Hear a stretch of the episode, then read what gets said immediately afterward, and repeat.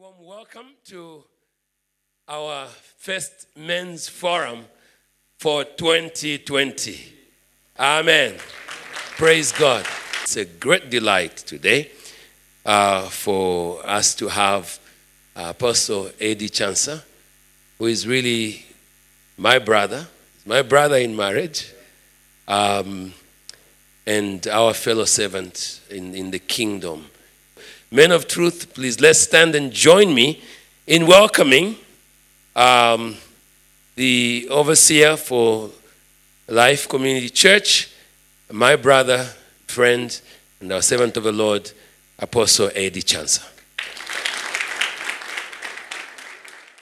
Now, I want to address this issue of today's man, but uh, it's always important for us. In life, I've learned that definitions are very important. All right? This is a principle that I learned um, many years ago when God started transitioning me instead of um, in, in, in terms of delivering the message of God. The Lord showed me that one of the reasons why we are in challenges today is that we are victims of a handed down gospel. The church today is a victim or handed down. We never questioned some of the things we were taught. We just got it. We, but we need to start questioning some of the things that we believed in. And so I might throw a few things in there. Please don't judge me. Uh, wait until we finish the talk. All right? Because this is what I believe. Wrong definitions results in wrong interpretation.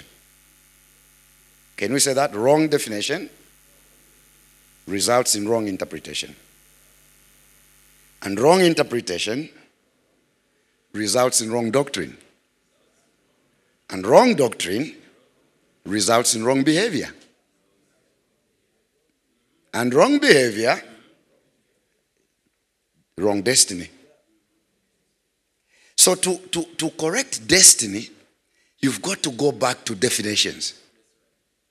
If you do not define something, for example, what is the definition of man? If you have a wrong definition of man, or even the definition of church, your interpretation of church is going to be wrong. Okay? So if we don't define something properly, guess what? Then the interpretation will be wrong. And when the interpretation is wrong, the doctrine, the teaching is going to be wrong. Now, so, when when when definition is wrong, guess what happens? The interpretation of something is going to be wrong. And when the interpretation is wrong, the teaching, the doctrine is going to be wrong. Now, how many of you know that in the Bible, doctrine is likened to food? Have you ever eaten expired food? What does expired food do to your body? Now, how many of you know that? Yeah, it's poisonous. How many of you know that the church is the body of Christ? And if it's the body of Christ, the church needs food. And if the food is wrong, guess what it's going to do to the church, the body? The church is diseased right now because of the doctrine. There's a lot of wrong doctrine going on on radio, on T V. This is why it's important for us to come back to the primacy of the Word of God. We need to get back to the Word of God. Because the, the, the, the, the, the, the Word of God is the mind of God. Right. The Word of God carries the D N A of God.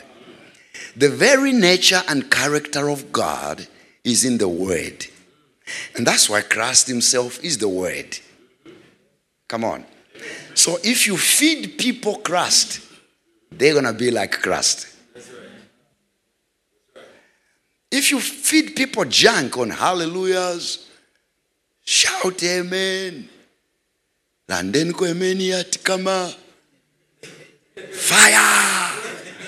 Fire! That's not the Word of God. Then you're going to have men that can't handle pressure.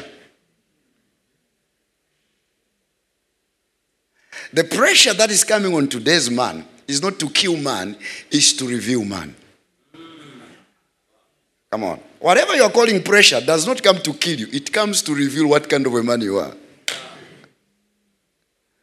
So I want to handle that pressure from that angle.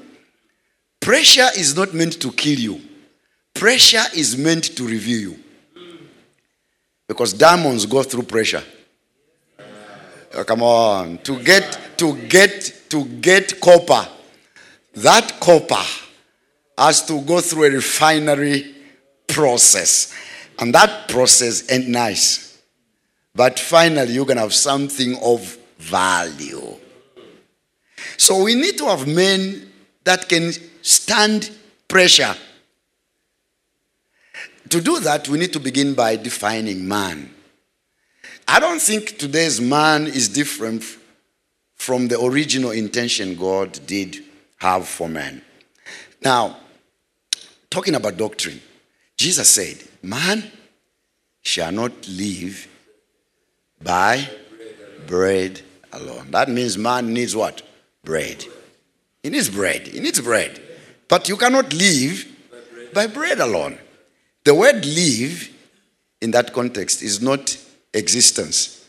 It's being productive and fruitful. Living is not longevity. To be alive is not just to breathe air. So for man to live, he needs, man shall not live by bread alone, but by every word that proceeds, not precedes, but proceeds.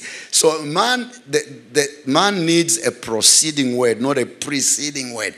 The Bible itself is a preceding word, but out of the preceding word, man needs a proceeding word, an our word.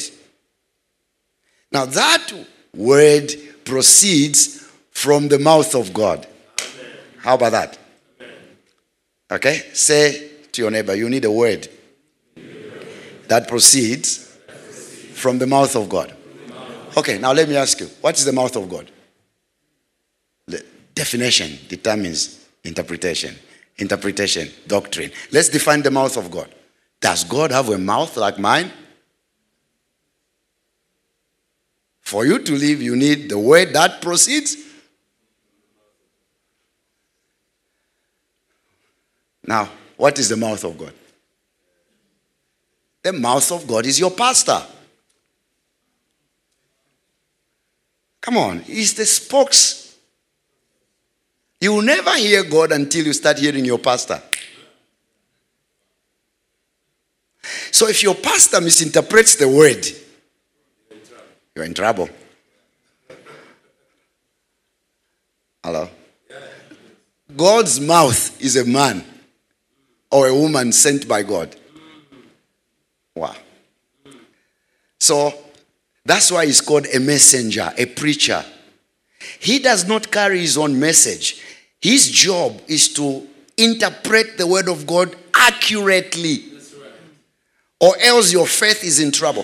You see, many people just say, well, faith comes by yeah. and hearing. Yeah. But how do you hear the word of God? How can you believe unless there's a preacher? How can they preach unless they be sent? So whilst you are going to the mountain to look for the voice of God, you just left the voice of God in the man called Joshua Banda. So you are dying because you are not listening to the voice of God within a voice of a man. That's our crisis. Some people believe they can hear God, but hey, I know you can hear God.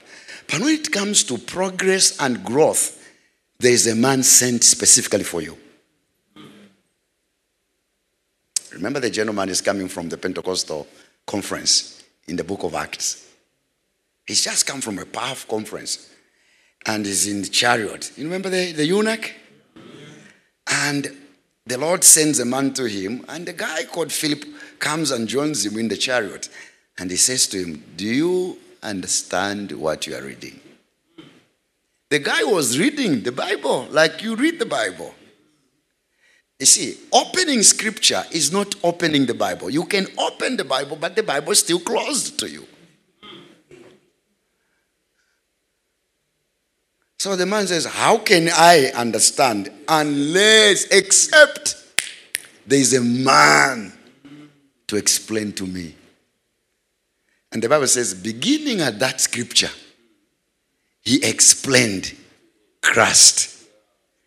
And that's what the gentleman says. Now he had understanding. The gentleman says, oh, there is water. Please baptize me. How could he arrive at that, to that decision if Philip did not explain to him?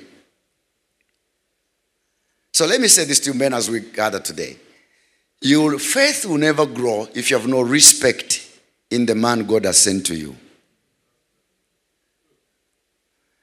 Faith does not just come by hearing, because you cannot hear the word if you do not respect the messenger God has brought to you. So Jesus says, from now onwards, you will not see me. You will not see me. You will not have the revelation of me until you say, blessed is he who comes in the name of the Lord. So I said to you, men, men are struggling today because most men are out of alignment. So my, my talk today is to bring us into alignment, because once you are in alignment with the word of God, come on. Let's, let me show you. I, was, I think we were together today in the spirit, because this is what I was sharing. Hebrews chapter four, verse twelve. How many of you know that the word of God is the mind of God? And if Christ is the word of God, then Christ is the mind of God. So God said, let us make man in our image and in our likeness. So initially, man proceeds from God. He comes from God. What is your definition of man? This is a dialogue. Come on, let's talk. Let's look at, how do people define a man today? Anybody? Anybody? What's the definition of a man? They are men and they are men. You know what I'm saying? What is your understanding of a man? We are all men. Let's talk. Let's talk. Today's going to be a dialogue. It's going to be really cool. Let's hear. Definition of a man. Who is a man? Because we have to, to look at the pressure being brought on this man. Good evening. Uh-huh. Uh, my name is Luke Perry. Uh, concerning the definition of man, I'd say a man is a person who was made in the image of God, or created in the image of God, Uh, to be the priest, to be the provider, to be the protector, or the home, okay, and the environment that God has given us. Oh, say that again. The last one? I like the last one. And the environment that uh, He has put around us. Wow. Okay, I like that one. But I can tell you, Mister Luke Perry has been in church for a long time. His definition of a man is typical Pentecostal. I hope I can have some real, real guys who've just been in the world. Anybody who can give us, Luke has done very well. Let's give him a big hand. He's, he's born again. He should have been the last one to give me that definition. Anybody, how do people generally define, among your peers at work, who is a man? What we see today in our society as a, a definition of a man is mm-hmm. a person who has a, a number of businesses here and there that is working out. Uh-huh. He has uh, money, and uh, sometimes even goes out of the confines of home to find pleasure. That's a man. Uh, out there, a, uh-huh. a, a buyer. Uh-huh. uh, come on, come on, come on, let's be real. Uh, see, when you define that, how many cars did Adam have when God created him?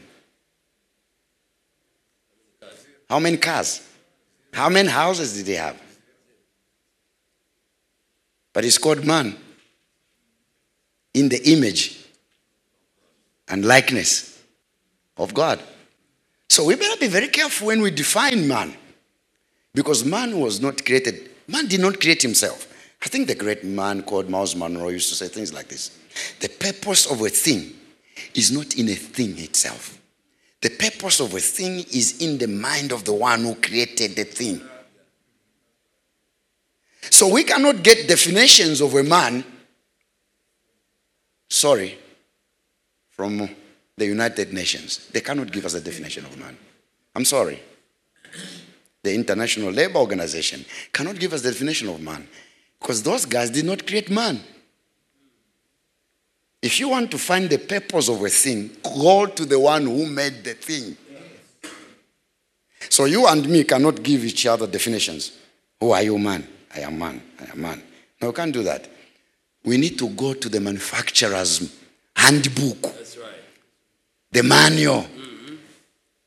God is such a, an intelligent being. When he created us, he also gave us a manual. Amen. A handy book called the Bible. You know when you buy something and you don't read the manual? Disaster. Hello? Disaster. Try to drive a car without reading the manual. This is why we need men like these guys here in government. This is why we need men in United Nations, men who are in the image and likeness of God. Amen. This is what we are trying to talk about today. And I hope you'll be blessed. You know, you used to sing that song, as we gather, may your spirit work within us. That's what I'm praying today. Amen. Knowing well that our, as our hearts begin to worship, to hear God, we will be blessed. Say to your neighbor, just because you came, you are blessed. I, uh, That's why the Bible says, do not neglect the gathering. So the word of God, doctrine, is food. I feel that the church for a long time has been feeding on expired food. And so we have men. Look at what the Bible says. For the word that God speaks is what? Is alive and full of power. What does that mean? Making it what? I, I pray that after this, some men will be activated. I, I tell you the truth. That the word of God, now we are men here. It means it can even make a man who had no erection to have erection. That's active there. Yeah, yeah, yeah, yeah.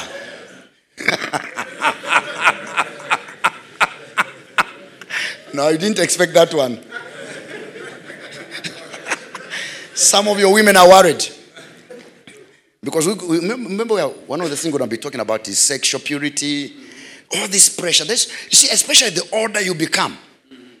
If you don't know how to take care of yourself, there will be pressure on you to perform in the bedroom. One of the signs of a good man is that a good man, I'm going ahead of myself, does not have sex to satisfy himself. A real man has sex to satisfy the wife. It takes skill to do that. Thank you for that one, amen. Because my brothers, if you are not satisfied sexually in your home, listen to me. This issue of sexual pressure is a psychological thing. Yeah. Sex with a small girl, fat girl, brown girl is sex. It's not the color and the weight and the, the features of the girl that makes sex great. It's all in your mind. Uh, that's right. Okay, we're coming to that. I like the silence.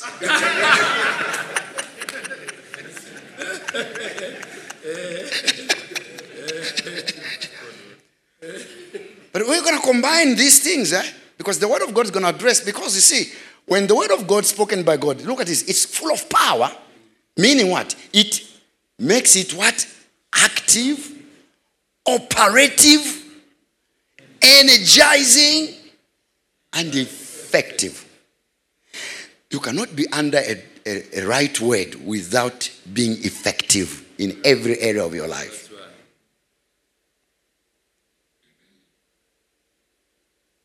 It's sharper than an two-edged sword. penetrating to the dividing line of the breath of life. So, and the immortal spirit, and of joints and marrow, of the deepest parts of our nature, exposing, sifting, and analyzing, and judging the very thoughts and purposes of our heart. Mm. That's how powerful the word of God is. Amen. So when a man is brought back into alignment with God's original purpose and mandate, this man can handle any pressure. That's right. You don't have to go outside the confines of your home. And even if you did that, there is grace for you to come back and make things right. The word of God, it doesn't really matter. Even if you made mistakes last week, even last night, when you expose your life to the word of God, the word of God is able to restore you and bring you back to the original intention. So nobody should be under guilt here. As long as you're breathing, there is hope for you. Say to your neighbor, there is hope for you. So man, let's make a definition now. Man, see, we said man today is under pressure. There is pressure on a man today being put on him in terms of how to bring out your family, sexual purity, financial independence, the struggles that man have. How about the issues of mentorship and the attainment of significance? How do you bring an impact in your home, socially, and the environment where God puts you? Let me tell you, that's pressure. That's pressure. Now, not everyone, not every male is a man. Please understand that. There's a difference between being male and man. Can we clarify that? Eh? Just because you are a male doesn't mean you are a man. The term man speaks of maturity. And you know, the question we need to answer today is, who is today's man? Who is today's man? Now, I have a privilege of coming from both centuries. In the nineteenth and the twentieth, that's a privilege. It's rare. So I know a little bit about the background. Today's man, when we were growing up, there was no internet. Nothing. We used, we used to make mawaya. Momotoka mawaya. Okay? And... Uh, When we played, we didn't have computers. So that's why some of us up to now still struggle with technology. Please understand us. We are coming from the other world into another world. Born before computers. That's not an excuse not to change, but it's a challenge. But like I said, the definition of a man must be understood from God's perspective. The, the word perspective talks about the original concept, the original idea. Because concept must be gotten from the manufacturer. Let's look at man and male. In Genesis one twenty-six, because I have to bear, we cannot do justice to this pressure if we don't understand why God made man. How did God make man? For what reason? Because most of us men are allowing the world to give us definition. So some of the pressures we're having is because we want to catch up with the Joneses. Because that's why people are stealing today. People are, are doing all kinds of things to become a man. Is it true that you're a man when you have five women? Does that prove that you're a man? In Genesis one twenty-six, God said,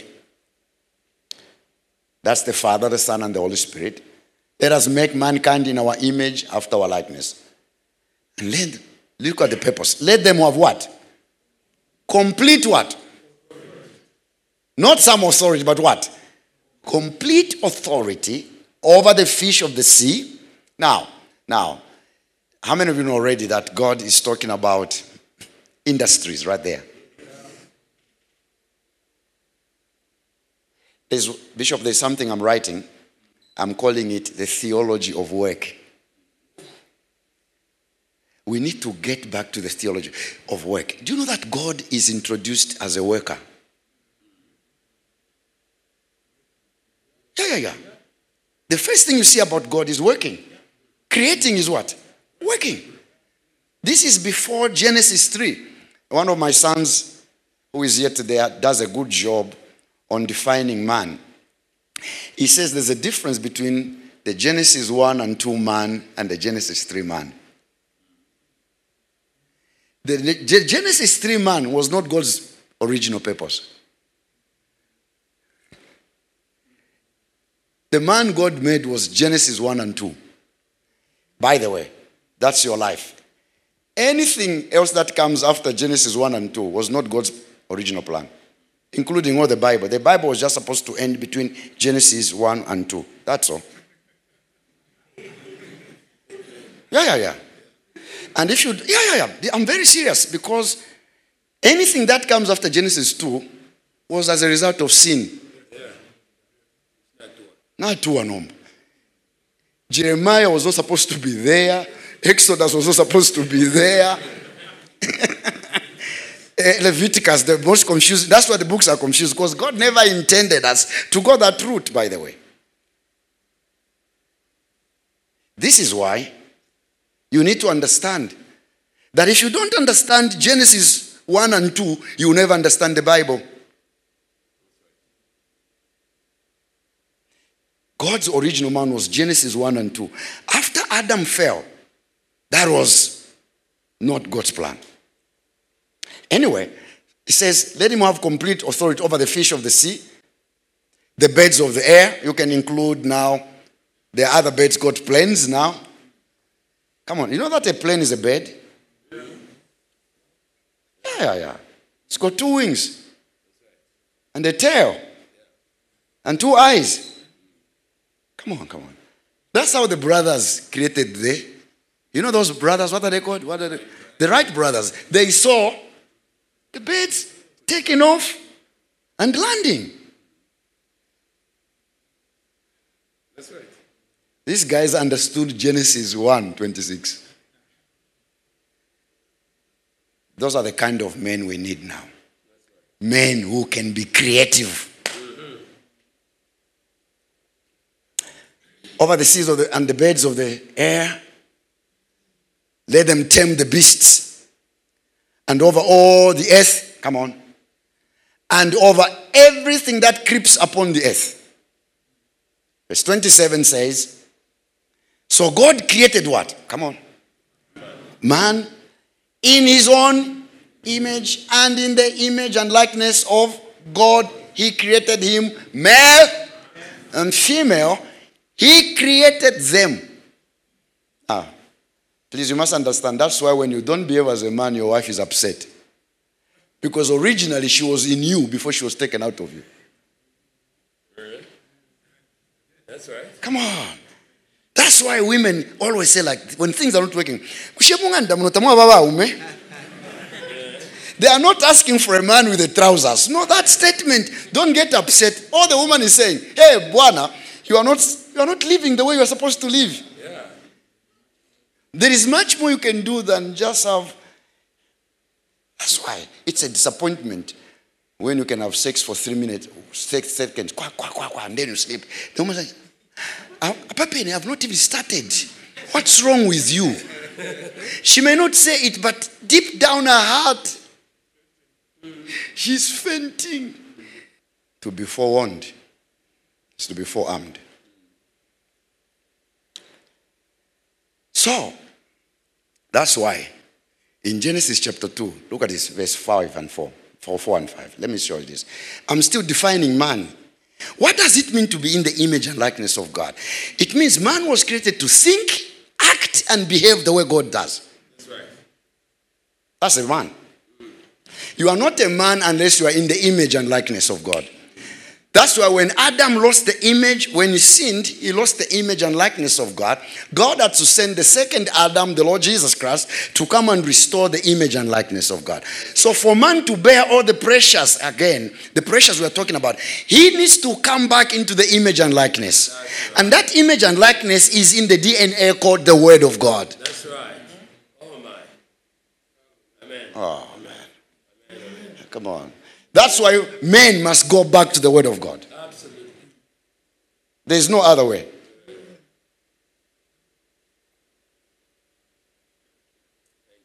We need to get back to the Word of God.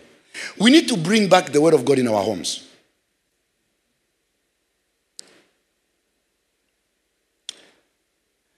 The Bible says, when no plant, look at this, when no plant of the field was yet in the earth, and no herb of the field had yet sprung up, for the Lord God had not yet caused it to do what? To rain upon the earth. Now, check this out. Now, do you know that in the Bible, rain is a picture of the Word of God? As the rain comes from, from above to water the earth and cause it to what? To spring and bud, so is my word. The Word of God is consistently pictured as the Word of God. This is powerful. Yeah. You know that the whole, the whole earth is sustained by the water. Yeah. Do you know that your body needs a lot of water for you to be healthy? That's right. Because you are the earth. Mm-hmm. Because you came from the earth. You've got lime inside of you. There is lime in the earth. Come on. Oh, I, I, since water is, a, for you to be sustained, you need the Word of God, yeah, which is water. Mm. Even for coronavirus, you need to wash your hands. Ah, oh, come on. It's no accident that God constantly pictures the Word of God as water. Because water is can sustain. You know that you can live on water. Mm-hmm. Yes. So now you understand why the Bible says, he shall be like a tree. A, a, a, the human being is not a tree, but he's likened. That's a similitude. He shall be like a tree planted where? By No, no, no, no, by the river. By the rivers of water. Come on. Now, what is a river? A river is not water. Come on, come on. A river is a channel that carries water. Blessed is the man. This man who is like a tree planted by the river. Oh, come on. The river is not water. The river is a channel that carries water. Now, how do we apply that? Your pastor is not the Word. Your pastor is the channel that carries the water. If you are close to your pastor who brings the Word of God, you will be blessed. How close are you to your pastor? Man. How far you, the further you are away from your pastor, the further your roots are away from the water. Men, do you want to be sustained? When your pastor calls for a Bible study, closer. When there's a conference like this, you switch off Man United. Because Man United will not help you when pressure comes on you. Man shall not live by bread, entertainment. You need the Word. But there's a channel through which water is passed to you. And your roots must be close to that channel. See, man is struggling today because he has not followed the alignment, the purpose of God. Man was meant to be alive. Listen, if you take fish out of water, what happens to the fish? Take the plant out of the ground, what happens to the tree? Take man out of the presence of God, he dies.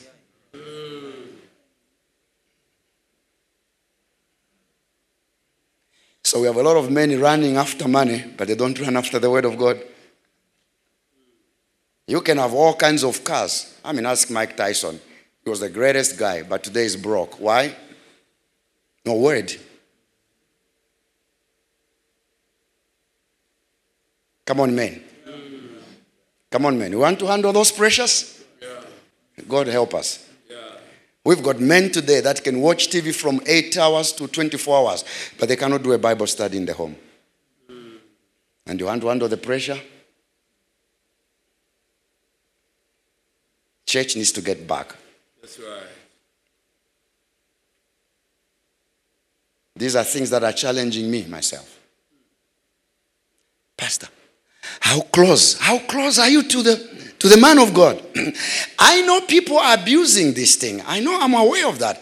But that does not mean, you see, because God's way, he, God calls it the foolishness of preaching. Mm.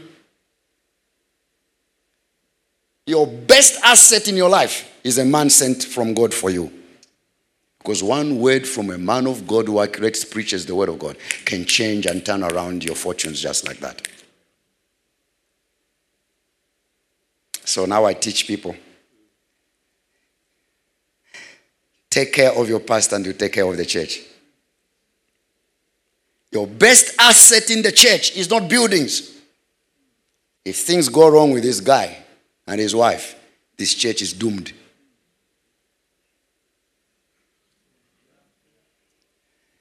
I thank God that God has put men around me in my church. Believe you me, these men are tough. They protect me. This guy's bishop talked to me even when it hurts me. I'm very grateful. My ministry would have ended if I did not have men like that. They are not yes men around me. They pick up signals and they warn me before I do stupid things. And today, I'm glad to have men like that. Amen. I'm talking about having sons who can cover even the weakness of their father. You, you're talking about mentorship? I'm going to come to that. I believe not every mentor is a father. We have a lot of mentors, but we have few fathers. Few fathers. But a father can both father you and mentor you. That's why Paul says to the Corinthians, you have many, many guardians. guardians, but you don't have many fathers. The need today is to have sons who mature and become fathers. Mm. Because the father is simply a mature son. Mm. That's a man.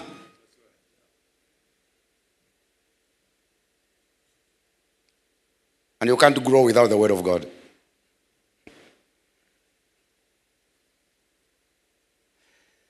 For the Lord had not yet caused it to rain upon the earth. Why? See that? There was no man to do what? Wow. So God does not send blessings if there's no man to handle the blessings. Wow. Say this after me. God does not give you what you ask for. He gives you what you can manage.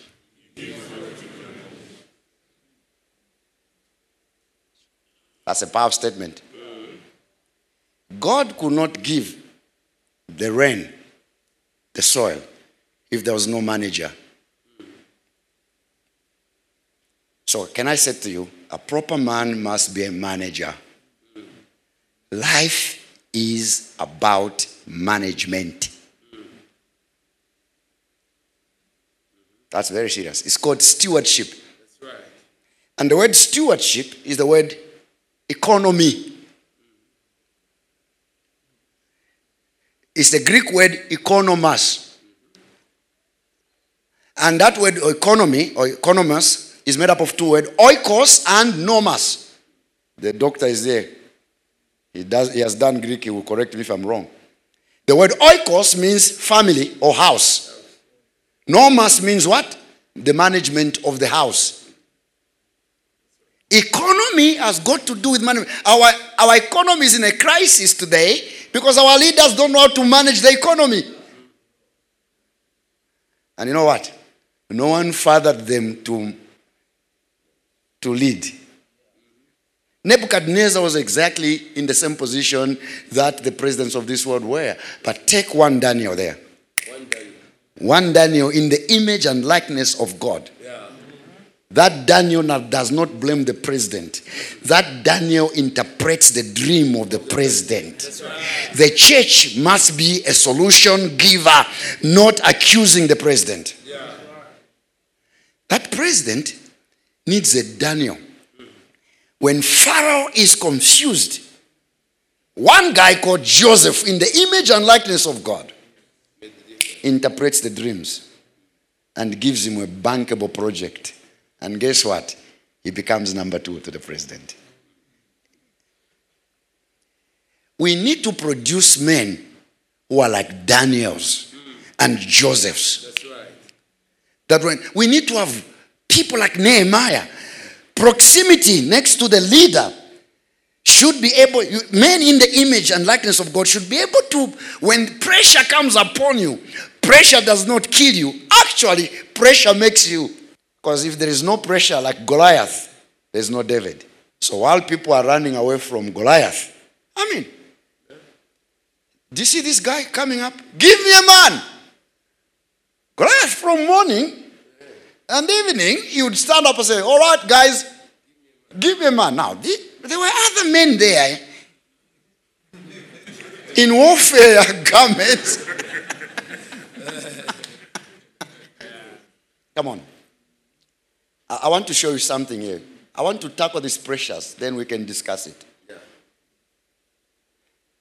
I hope I can write Goliath somewhere and show what it means. Because Goliath is a giant. Huh? Come on, Goliath is what? Giant. And what's the definition of a giant? How, who is a giant? How is a giant made up? He's a mass of flesh. Come on. A giant has got what? Your biggest problem is not the devil, it's the flesh. Mm. Mm. Goliath is a picture of the systems and the pressures we are talking about. Sexual pressure, how to become a man, significance. So there's this flesh rising up every day, challenging the church. Hey, church, can you give me a man to overcome me?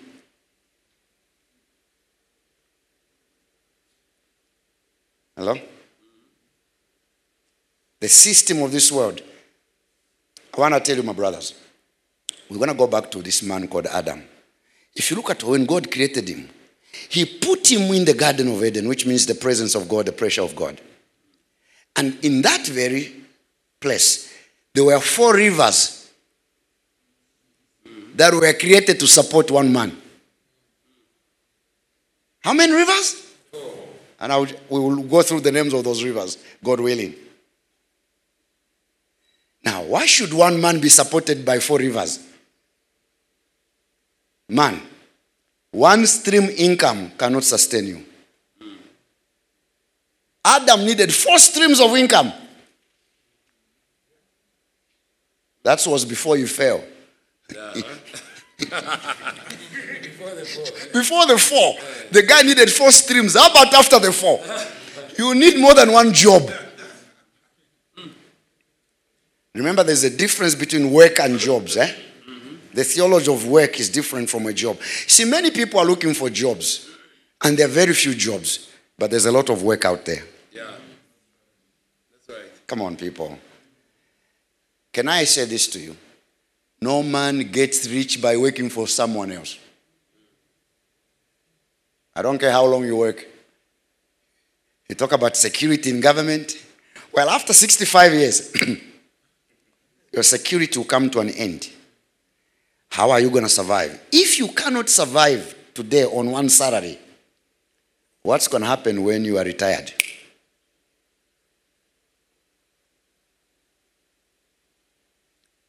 So most of the pressures we are talking about is this called thing called kobili.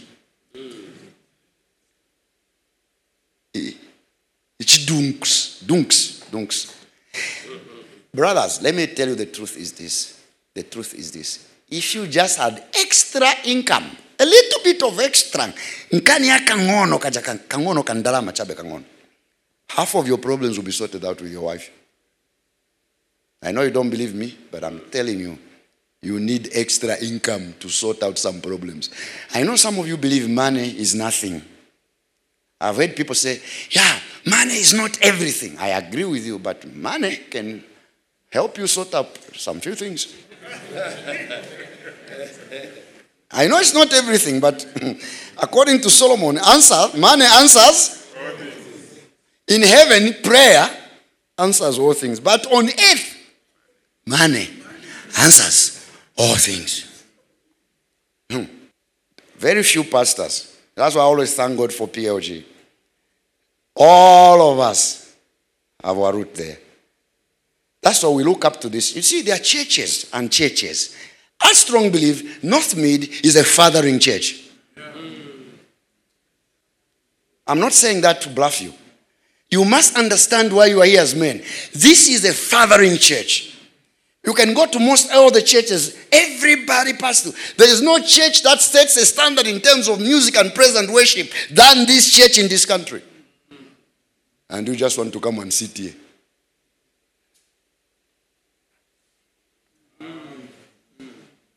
This is a fathering church. So you guys must up your game. Yeah. Yeah. The men here must be examples. That's right. This church, I mean, if you look at your pastor, he's a man of influence. Now, you cannot have a grace like this one seated here and you become a kawayawaya. Something is wrong with you. I mean, I was, I was preaching in America in a very big church. They didn't know me. I remember those guys? They had to phone him to check me out. And I, what's, I said, what's up with this guy? I'm in America and they have to find from Joshua. He was there after I preached and asked him, do you know Eddie? And you can imagine if he spoke. He picked up the phone and said, oh, I was in this church and they asked me about you. And he spoke well of me. So now my message was compounded by his testimony. They are men and they are men. What kind of a man are you? Hey, this church, come on guys. Forget about the building. You must understand the mandate of this church.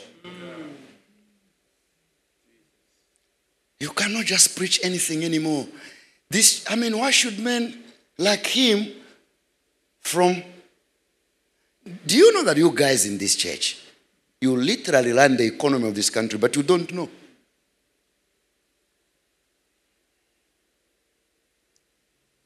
You don't know. You have no clue because to you, it's church as usual, praise and worship. Ha, ha, ha, ha, ha. There's more to this church than singing. I have always told people, if this church really stands up, to which I believe it's going to stand up, it can produce Daniels. Yeah. Bishop doesn't have to be in politics, but he can produce sons right. who will have an influence in politics. Right. But these sons here must be rewired and realigned to the word of God. Oh, God. Jesus. So it's not an accident that you are back discussing the power of the word of God. Mm-hmm. That's why genuine apostles are not impressed with the attendance. When apostles come in your church, they come to correct doctrine. Because when doctrine is wrong, people's behavior is wrong.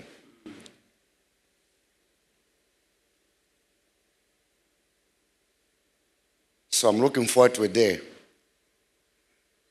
when we shall fill up this whole place with men. That's why I told my guys, when I got there, I said, listen, forget about North Mid and Lifeline. We are one body. Amen. And it's time to start practicing that. Mm. Can you imagine the synergy we can bring to the nation yeah. when men function in the image and likeness of God? Oh, God. It shall come to pass. Amen. When the church is established, mm. that the heathens will now come to the church and say, hey, show us the ways of God and the patterns of God. But men need to know how to rise and get back. Are you hearing what I'm saying? Yeah. So, the issue of man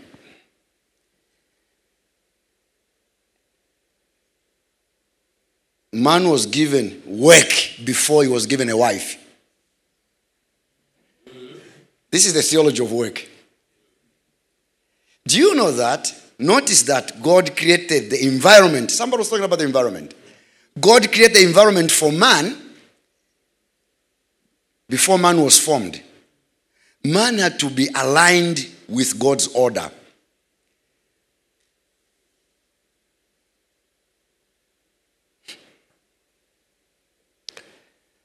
The Bible says there was no man to do what? To till. That, that, that the ground means to work the ground. What is to work? What is to work? To save, to colonize, to subject, to dress. That's why you are called a husband. A husband is, that's why it's called a groom. You know what it means, a groom? Listen. Your wife was given to you by God to groom her. That's right. Mm-hmm. Huh? Like the guy who cuts the the edge. Anything you don't like from your wife, don't insult her. You are to groom her. Yeah. You are the bridegroom. Yeah. Yeah, yeah, yeah. That means the reflection.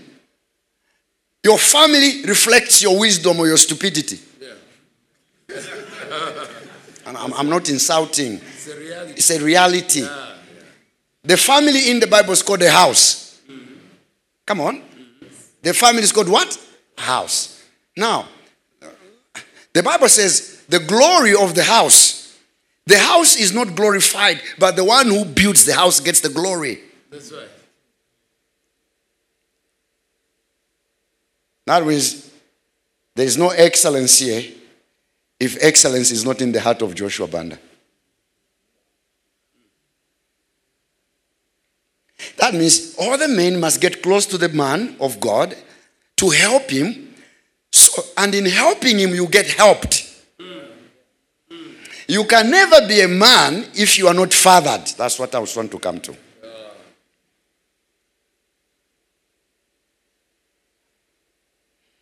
That's why in the Old Testament, every family was headed by a father.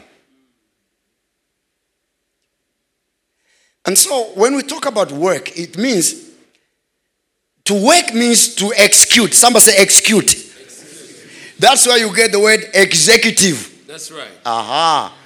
You are not an executive is not a title. It's a functionality. That's right. Executive is not driving a, a Mercedes Benz and say, well, executive. No. What are you executing? Uh, mm. That's why we, when you don't execute, they fire you. Mm. Yeah. That's right. When the company is going down, it means you are not executing. Mm. So man was governed to execute. Say, I'm an executor. I'm an executor. Oh, you are an executive. Mm. The executive.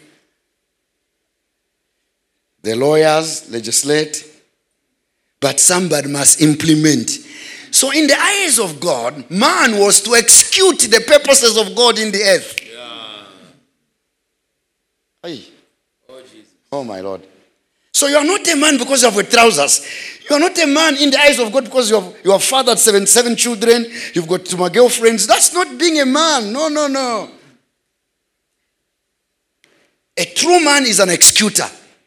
So the pressures we are talking about does not come to kill you. I want you to understand. Sexual temptations, pressure to things of significance, all these things are just coming to test you on how you have been made as a man. Mm. Mm. So thank God for pressure. Say to your neighbor, thank God for pressure. That's why men do not run away from pressure. Real men face pressure. That's right. Hey.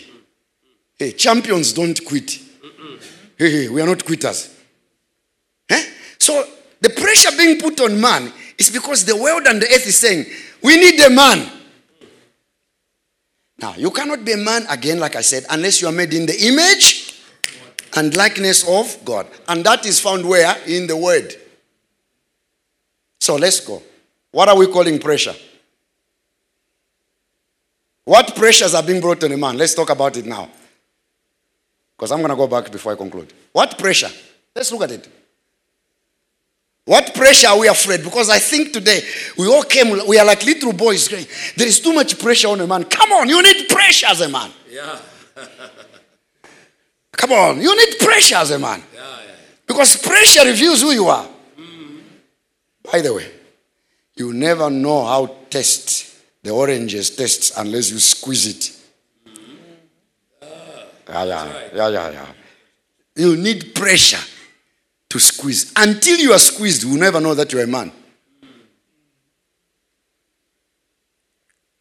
I don't think that's the message you are looking for. Great. Come on. We need some few supermen back in the home. We need some men who can say, all right, there is pressure here. I'm going to fix it. That's right. That's why you find, you know, when my wife was still alive, I would be out of the country. And when I come, she says, whoosh, Lelonzagona.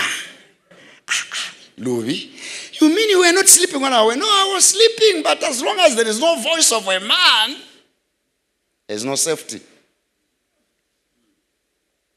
I hope when you arrive home, some pressure will leave your wife. Some of us, when we go, we take pressure to the home. Manjin such tabuanjin. You are the man. You cannot say, no, electricity has been cut.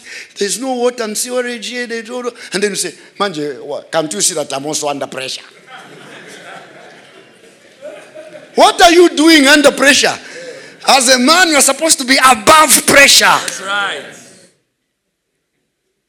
That pressure you're talking to me. Man was made for significance. Come on, come on. Man was made to solve problems.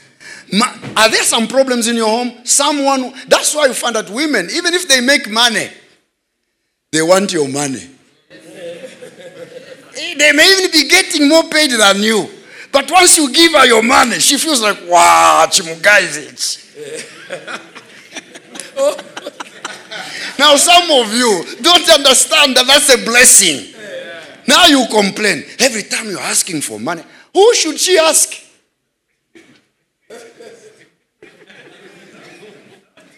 Because a question, the man today has too much pressure. No, he actually has less pressure. Man today needs more pressure to reveal him. To make a difference, there is a separation between boys and men. Mm.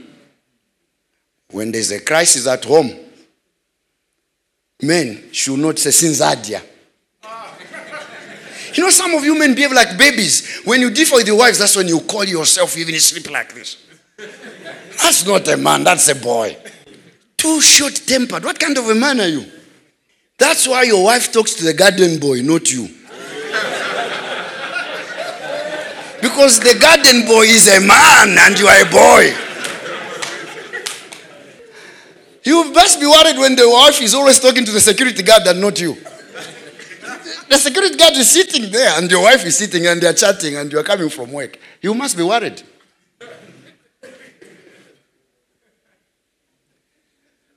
Somebody say pressure. Pressure makes me. Makes me. Amen. Pressure does not come to kill you. Pressure comes to reveal what you are made of. Now, when you are in the image and likeness. All right, brothers, before I conclude, let's talk about pressure. What pressure do you think is being put on today's man? Then we can look at the word. What pressure?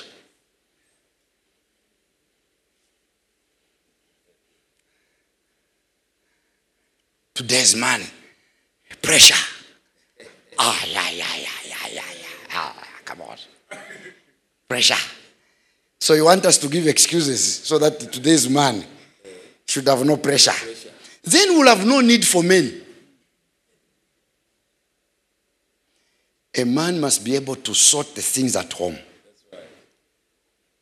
That's why, while you are thinking, because you're not giving me answers, put for me Proverbs twenty-four. You cannot say there is no job. Look for work. There are very few jobs, but there's a lot of work out there. I love the Nigerians, my brothers. A Nigerian can be a doctor in the day, or in the night he's working, operating on people. In the evening, he's selling fufu on the road. A doctor. Listen to me. fifty kwacha is fifty kwacha, whether I got it by selling maize or in the office. It's fifty kwacha. Your problem is you don't understand management. Proverbs twenty-four. Huh? Everybody say, life is about management. Come on. Management. Come on, life is about management. Say that again. So when God gives you your children, you must know how to manage them. When God gives you a car, you must know how to manage it. That's right. When God gives you life, you must know how to manage life. Mm-hmm. You know that you can be misfi- you can be fired for mismanagement? That's right. How are you stewarding your wife? Some of us don't even know. Okay, yeah. Okay? Some of us don't even know how much money our wives spend on cooking oil. You know this idea of allowing your children playing around with tissue in the house. Hello, daddy, hello. And the tissue is going around. That's money that chap is wasting. That's right. That child is mismanaging yeah. tissue paper. That's right. When man is back in the image of God, he will know how to manage time, how to manage resources, how to manage a family, how to manage sex, how to ma- the greatest management is self-management. Yeah. So listen, the Bible says, be not envious of evil men or desire to be with them. That word evil, can you give me King James, King James Version, please, quickly? I want to show you some things here about management. Be not, be not thou envious against evil men, neither desire to be with them. For their hearts studieth destruction, and their lips talk of mischief. Now look at this. Come on. These are, if I can leave anything with you, men, this is it. Let me leave you these things that are going to help you to handle pressure. Whatever thing we're talking about here. The Bible says, through wisdom is a house built. So, number one, say wisdom, wisdom. Builds a house. Builds a house. Wisdom does what? Builds a house. Now, how many of you know that Christ is the wisdom of God? Hello? Christ is what? The wisdom and the power of God. Then, by understanding, the house is what? Okay, all right, all right. So, when you build a house, you need it to be what? Established. And what establishes the house? Understanding. So somebody say wisdom, wisdom. Understanding. Understanding. Now these are principles that are going to help you deal with any kind of pressure put on you. Wisdom builds a house. That word build is the word bana. And the word bana comes from the word ben. And the word ben is the word son. So, this church, for example, it's going to be a strong church. It must be built on the principle of sonship, not just followers. Because God has put a spiritual father here. That's why, come on, listen to me. Do you want to study your church? Study the life of your pastor and the wife. You've never heard Ryan being caught in riots. You've never heard Ryan, that Ryan has fought. I mean, you know Bishop's children. Now, that's not an accident to produce. In, in a world where there's pressure on family, pressure on... How did this man come up with a family like that? They're not angels, but they're not caught in trouble. Wisdom. Understanding. Look at the third principle. And by knowledge, what happens? Chambers or rooms in the house will be filled with precious and pleasant riches. Wow. The chambers in the house are your sons. The chambers in this church are you members. So say knowledge, knowledge. Understanding, understanding. Wisdom. Wisdom will help you under deal with all those pressures we are talking about. Because in one day we cannot deal with all those things. So you need knowledge. What is knowledge? The acquiring of what? Of facts. There are things you need to know as a man. Oh. Hello? There are just things you need to know as a man about you as a man. What makes you? You need knowledge. There are things you need to know about your wife. There are things you need to know about your church. There are things you need to know about your children. There are, you see, most men don't even know where their girls are. You get shocked when your girl is pregnant. And then you say to your wife, what happened? But I, I thought... We say, a man is the head. Come on, talk to me. Yeah. The man is what? The head of what? Are we really sure? What does that mean? Definitions. Let's look. What is in the head? The brain. That means the man must what? Must think. You know, there are guys in trousers, but they don't think. Thinking, you need to start. This is the year twenty twenty. Let's, in our church, we are not celebrating twenty twenty. You know that twenty twenty is the beginning of a decade. That's right. Yeah. Eh? That's right. So for us in our church, we are not planning for twenty twenty-one. No, no, no. We are planning ten years from now. Yeah. Where will our church be ten years from now? That requires thinking. That's right. Do you know how many things have changed? In ten years, a lot of things will change. There will be new buildings in Lusaka. Mm-hmm. There will be new invasions in the world. Come on. So what are you celebrating? What twenty twenty is about clarity. twenty twenty is about sight, vision for the next ten years. So we need men who have knowledge. Come on. You know, my friend, my brothers, I will tell you, this church is a fathering church. Do you know that this church can run its own minds? You guys have got everybody. That's right. You've got accountants. You've got lawyers. You know this church can run its own hospital. That's right. You've proven it already by running that school. Yeah. Let's push it to a university now. Yeah. Where we educate beyond the desk. Come on. That's right. That requires knowledge and thinking. That's right. God is able to do. How? Exceedingly. How? Abundantly. How? Above all that we we are very good to ask. All, but, all the church knows is asking. All that is able to ask. But how about the next verse? Is above to do above all we think. The church is good at thinking, but we have no think tanks. Bishop, you better have a think tank in this church. We need lawyers. That's why they're in our churches. We need doctors. That's why in our churches. Come on. Let's not make everybody a pastor. That's the problem. Hi. Everybody thinks full, full time is to be a pastor. So we take lawyers and doctors and make them pastors and then we are broke. Come on, you are here to think. That's right. Then after knowledge is what? Understanding. That's why understanding. Mm-hmm. There are certain things you need to understand when you are thirty years old, when you are sixty years, when you are fifty years. You cannot be overweight. You not perform in, in, in bed. You, you don't need to come to me and pray for me, pastor. Things are not working in the bed. No. You are overweight. Somebody say understanding. Understanding. Understanding means what? Comprehension. The knowledge you have, you must comprehend it. There are certain things you need to comprehend about a woman, about a job, about business. Comprehend. You see that there's no sex there. Huh? There's no sex there. That's right. There are only three principles. Knowledge, wisdom, and understand it. There's no sex there. Mm. You can have great sex. Actually, what you call great sex is lack of understanding. you are you are you are following Hollywood, and some of us men are even, you know, the pressure of pornography. No, you are stupid. You have no knowledge.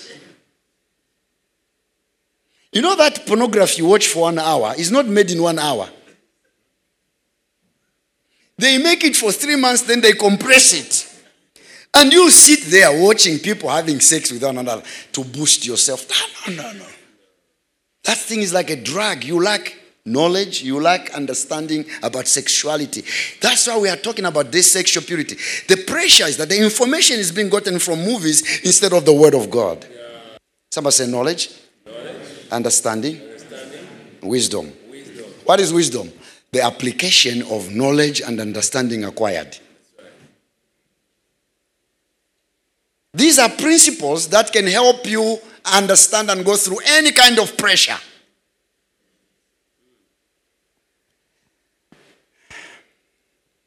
When you have knowledge, understanding, and wisdom, it's not possible to divorce your wife. It's not possible. You need the knowledge and understanding of the Word of God. When you apply, you can never go wrong. I'm telling you, every time I've moved out from the Word of God, I start losing. Every time I come back into alignment, I start winning. So men, here are the things I'm leaving with you. Somebody say knowledge. Knowledge. Understanding. Understanding. Wisdom. Wisdom. Knowledge, you acquire information. Understanding, you comprehend the information.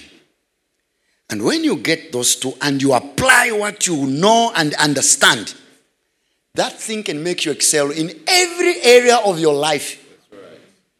That's what they do in engineering. That's what they do in chemistry. That's what they use this principle: knowledge, understanding, and wisdom.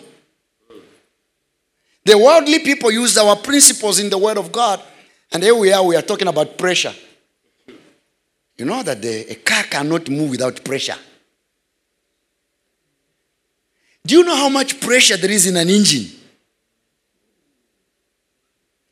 That's why you need oil. Hey. Which is a picture of the Holy Spirit. Absolutely. Brother, with the Holy Spirit in your life, you can handle any pressure. Mm. The Word of God and the Holy Spirit, wow. There is no pressure you can't handle. That's right. So we need to take man back to the Word of God and the Spirit of God. That's right. He can handle any pressure.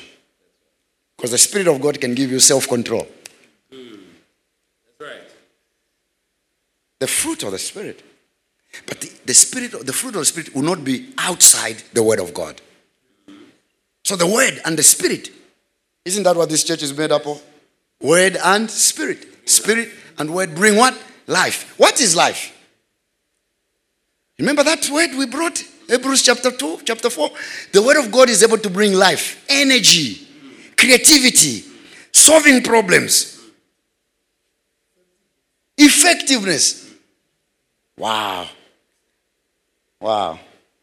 This has nothing to do with the age. When you come back to the Spirit and the Word, that's why even Abraham and mother Sarah, at one hundred years old, they were able to give birth. Why? When you obey the Word of God, the Word of God brings energy in your life. Amen. Hey, come on, brothers, let's get back to the Word of God.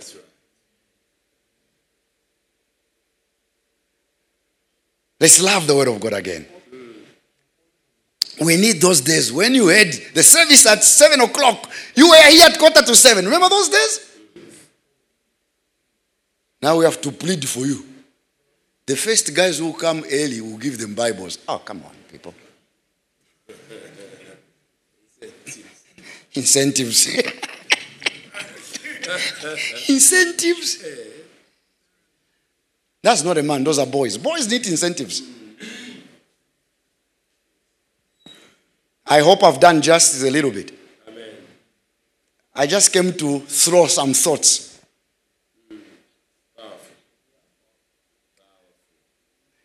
To do this, you need to be fathered. No man can be an effective man if he's not under another man.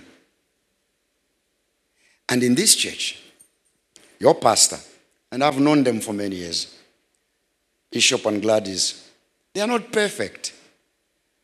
But one thing you cannot fault them, through it all, they have kept their marriage strong. That grace can come upon you. I would rather be a man, I would rather be under a man like that than girls who speak good English, but they can't keep their marriage.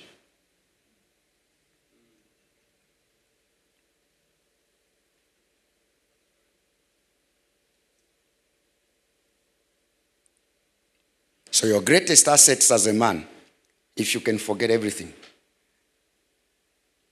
stay under the channel through which the word of God comes to you.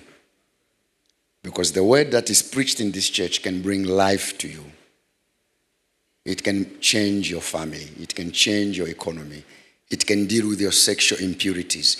There is nothing outside the word of God. I cannot lie to you. Everything we are talking about is locked up in the word of God. Mm, that's right. And Christ is the word of God. Amen. That's why no one has preached to you unless they have explained Christ to you. You see, we are not looking for deliverance. We are looking for the deliverer. Your salvation is in Christ. Your deliverance is in Christ. Your healing is in Christ. Your prosperity is in Christ. Your strength is in Christ. If I can give you strength, I can give you strength, I can only give you Christ. Because in Christ, you are more than a conqueror. In Christ, you are justified. Yeah. In Christ, you are sanctified. In Christ, you are strong. Mm. That's why Christ must be formed in you. And once Christ is formed in you, there's no pressure you cannot take.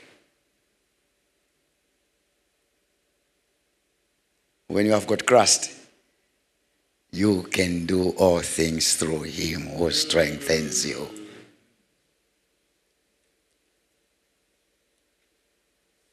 Brothers, your good days are about to come. Amen. I said, the best days are yet to come. Do not be afraid of pressure. For such you were saved. Some men need to see you go through pressure so that they, you can be an expression of the image and likeness of God. Amen. Let me take a few questions.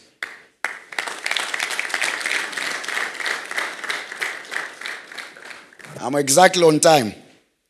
Yes. I was watching it. Because that's what a man does. You must keep time. Good evening, sir.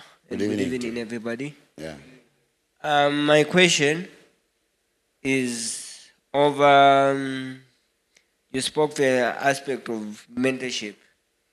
Mentorship, yeah. Yes, mentorship. Mm. Yeah. Because I feel like, yes, we have so many teachers, mm-hmm. but few fathers, mm-hmm. as you have caught it.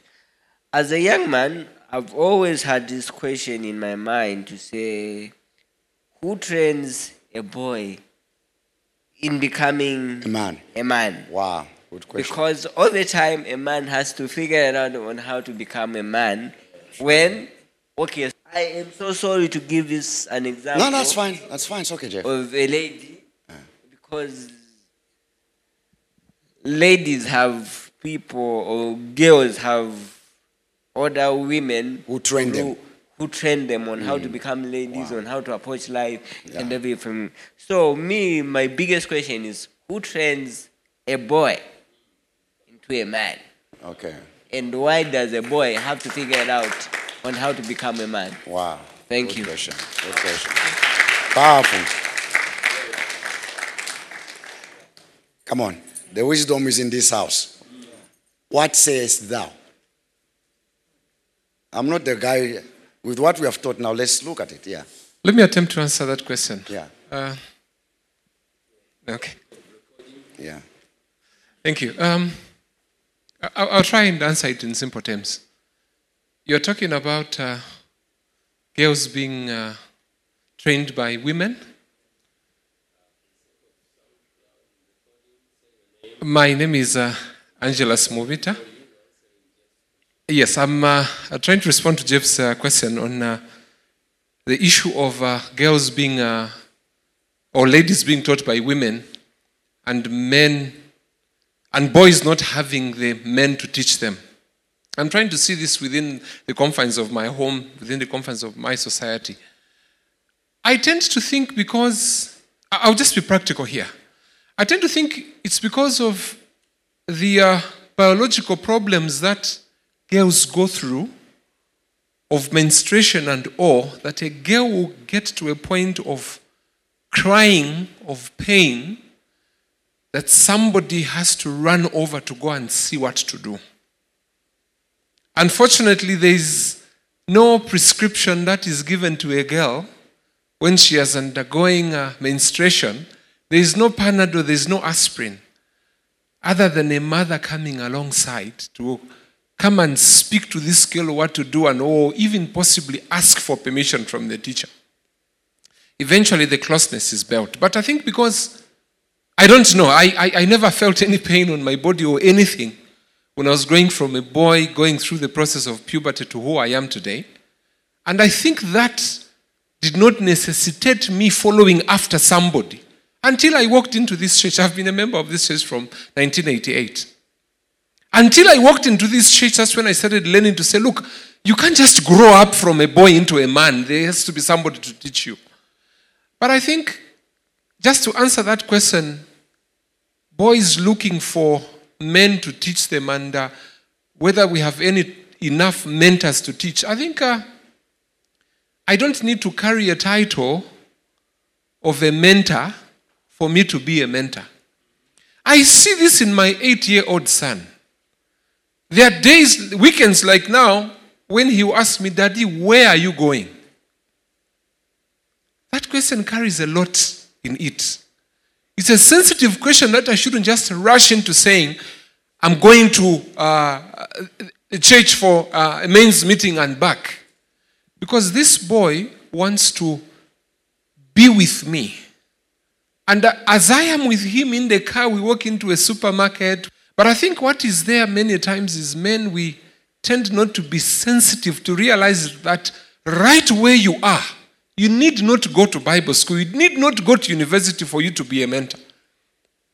But that young man that is right next to you, be it your son, be it your nephew, be it a neighbor, you can be able to mentor them. So I tend to think the dilemma really is uh, in the lack of sensitivity to realize that we have the knowledge, we have the wisdom, we have the understanding. We are not just being able to apply it there and then. From me, being alongside him, that's mentorship. Okay. Praise God. God bless you. All right. Before you come on, for the sake of time, I know, um, let me say this. The, the question is, who is supposed to teach a boy? Every boy is born in a family. The responsibility is the father. That's what that man is doing. Now, that's why I said, you see, mentorship and fathering are two different things. We must not confuse them. There is nothing wrong. Every mentor, that's why it's when you do mentorship, mentorship comes to an end at a certain point. But fathering does not come to an end. So a father can mentor you, but a mentor cannot father you. You must understand that. That's why it's important for us to grow families. That's why even this church must be a family. How many of you know that? Whether you are young or old, Bishop Banda is your spiritual father in this church. If he's not your spiritual father, you have no right to be here. Now, Bishop Banda has been given grace to father you by the word of God. That's why I was emphasizing that. No one can father you unless they are fathered. For example, my brother was talking about menstrual period. Hey, let's find out. When you were born in the hospital at home, where was your father? Did your father even get there when you were being born? All right. When you had sexual feeling, because even if you don't have menstrual period, there's a time when you had a wet dream. Who explained to you what that wet dream? Remember when you woke up and the, the trousers was wet? Remember? All of us go through that. Who did you ask? Who did you ask? What is this? The girls went to their mother and they explained to them, you, when you had that, that wet dreams, where did you go to learn? You went to your friends. That's right. And what did your friends tell you? Go and sleep with a girl. It's time, it's time now. You are a man. You know, when you were young, remember you woke up and the, your trousers was like this. Something was pulling out. Remember that thing? That, now I'm talking to you now. That thing is up. Who did you tell? Did you talk to your father? And who is better placed than your father to tell? When my son became of age, I took him aside and I said to him, using my life, because, you know, sometimes we have to teach. Nobody taught me this. So as good as you are listening to me, here's my bad story. I had a child before I was born again. If it were you guys, you would not even call me a pastor today. Thank God for the grace of God. Amen. Because my friends influenced me to sleep with a girl. And I only slept with that girl one time, two minutes. There was, I'm telling you, there was nothing. Now that I know what sex is, that was not even sex that I did. But a child was born out of that experience. Guess what? I could not go and talk to my father when I'm having sexual feelings. Because the moment I do that, he went, these are debt, these are debt words. Those are debt games. Now, if you cannot ask your father, who can you ask? So when I got born again, the wisdom of God through help. Now my son, I started telling them, you know, remember that brother of yours? He was born out of wedlock. And I apologized. I had to apologize to my kids. Because they were asking me, how come our brother is on the wedding and we are not there? Now God has forgiven me, but the consequences still follow me. Now I had to take that lesson and teach to my son, you cannot do what I did while I was outside Christ. Now that you are eighteen years, you are seventeen years now, how are you? We took a walk and I was teaching them. Now up to now, my girls, even my girls, we talk to them about these issues. Because the best place to learn from is from home. Your pastor teaches you, he fathers you, you take the message that your pastor fathers you, you train your child. Train your child in the ways. It's the responsibility of the parent, the father, to train the son to become a man. But you cannot do that if you're not fathered by your spiritual father. That's why in the church, we talk things. You see what I'm talking now? In the natural, can you talk to, like this the way I'm talking? That's why God gives you Pastor Banda, so that now he can address spiritual matters and scientific matters. Thank God for the guys who came from the Ministry of Health. Now, they, this corona thing, we need people to come and talk to us, because some people are saying, let's go and pray. This does not, why we pray, we need practical things. There was cholera, and the prophet rose up in this country and said, he, if you stop us from praying, the Lord will remove you from the process. I said, that's stupidity. Cholera can hit you in church. That's right. It's transmitted by greeting. That's why we are greeting each other like this.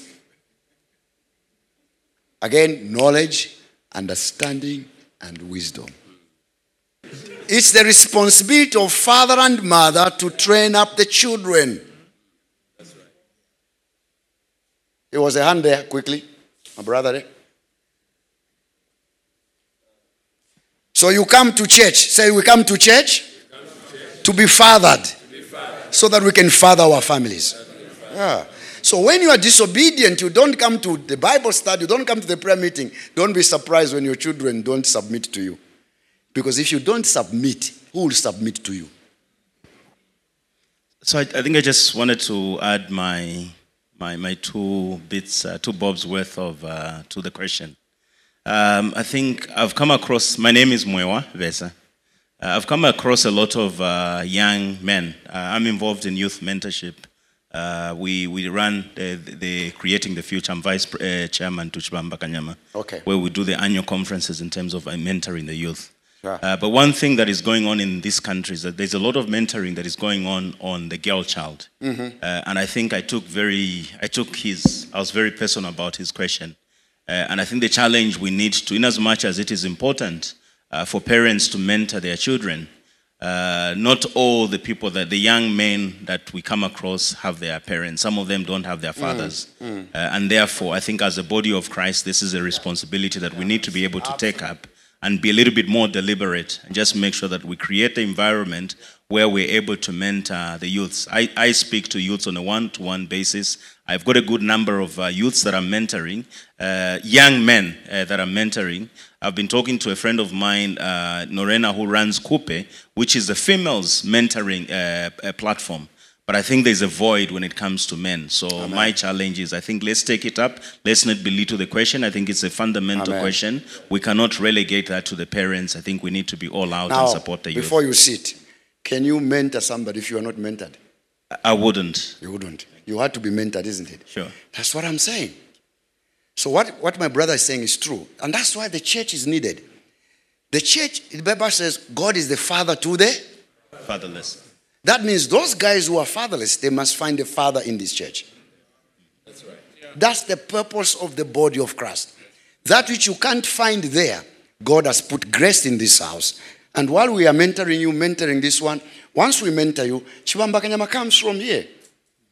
That's why he's able to do those kind of things there. You are, you see, if you don't belong to a place where the word of God is, is given to you, you have nothing to give to the people outside there. That's why I'm saying the role of the church must be understood. We don't do everything as pastors, but this is a reservoir. There's a lot of wisdom here. And we thank God for people like you, because that's ministry now. That makes his job easier. Now, instead of him doing that, he mentors you. And then you go out there and mentor, and those guys mentor. There's a ripple effect. Yeah. That's what we are saying, and God bless you. Thank you very thank much. You.